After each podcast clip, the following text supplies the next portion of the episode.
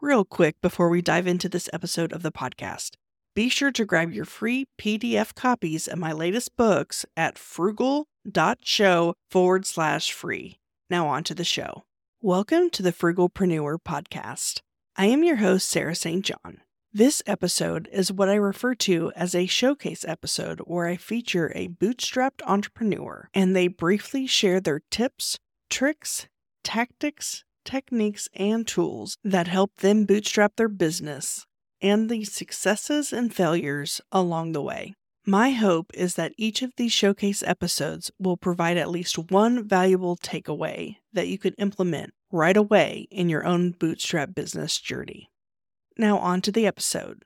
I actually started my career in marketing and started my business working for a church. Worked in communications, handling things like the Sunday bulletin and the website and a lot of other boring church related things when you're working for a church, you don't really make enough money to survive. And so I decided to start a business, uh, which I called Kyler Creative on the side, just to kind of supplement some of that income.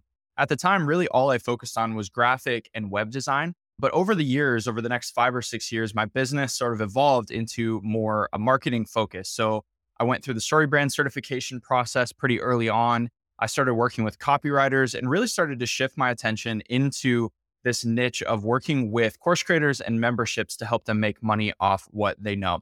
So today, fast forward to 2022, 2023, that's what we do. Our agency is pretty small, but we work specifically with courses and memberships and help those brands size their knowledge through, again, courses, memberships, digital downloads, things like that when I first started my business, like I mentioned, I was working at a church. And so I didn't really have a ton of money to go out and buy a bunch of fancy things. And so, really, all I had at the time was a laptop, which was the laptop my parents gave me to go to college. I was still using that.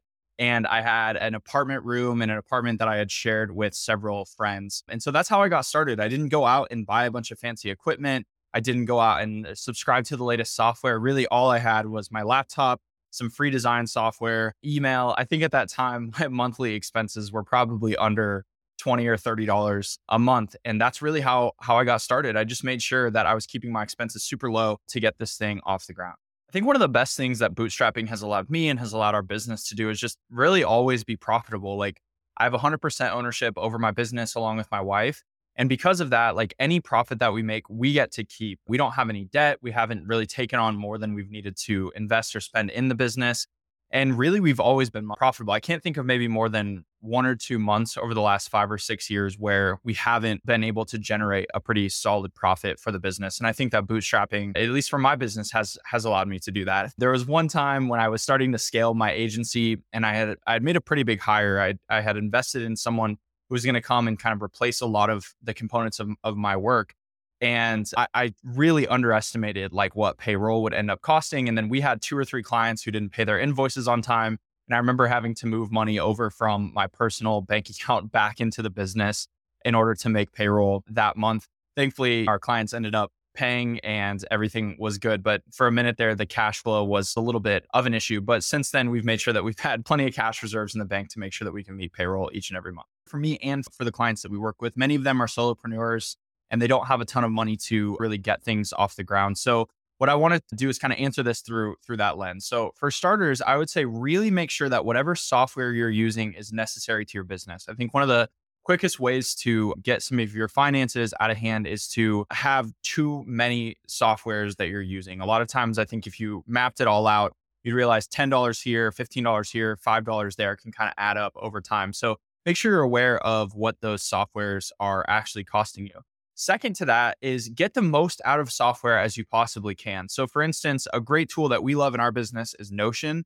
And Notion does a lot of things. So, instead of having like five, six different softwares that can kind of do what one software can do, we try to keep that all consolidated down into one specific area. The other thing that I would add, and this really goes for our clients, we, we've done this a little bit, but it's it's specific to these clients who are launching courses and memberships, is make sure that when you are investing, because there's times in your business where you're going to need to make sure that you're putting money where it needs to go. Make sure you're investing in software, make sure you're investing in things, make sure you're investing in people that are going to drive the business forward. Don't have your biggest expenses be things that are just that, they're expenses. Instead, make sure that the money you're investing is an investment and that whatever you're investing in is going to help drive the business forward. One of the reasons that I absolutely love this podcast is because of Sarah's ability to make entrepreneurship really affordable and attainable. In 2023, you need like next to nothing to get started. I'm saying that for myself. I'm saying that for the dozens of clients that we work with, the brands that we interact with every single year. In 2023, now is the best time to be able to get started for next to nothing. And so that's why I love this show. I would really just say press into that don't get sidetracked by all of the bells and whistles and the fancy things that you can invest in. My business is proof, and the businesses that we work with are proof that you can have a successful business bootstrapping it. You can have a successful business being frugal, not spending outside of your means, not taking on unnecessary investments. And so, uh, for us, if you're wanting to make money off what you know in a really affordable way, we have a weekly newsletter called the Creator Club. Every Friday morning, I'll send you an actionable and practical tip in your inbox to help you leverage courses or memberships and to monetize your knowledge. Everything in it is completely free.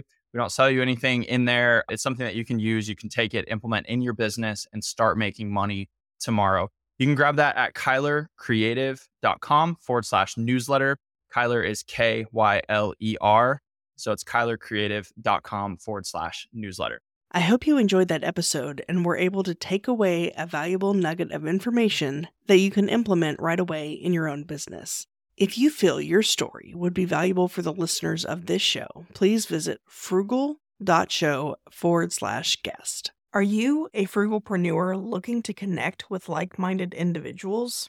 Join our community on Slack, connect with fellow listeners Share your thoughts on episodes, engage in meaningful discussions, including money saving tips and entrepreneurial insights, and help shape the future of the Frugalpreneur podcast. Plus, you can submit your questions in written or audio form to be featured on the show. Let's build a supportive space together. Join us now at frugal.show forward slash slack. See you on the inside.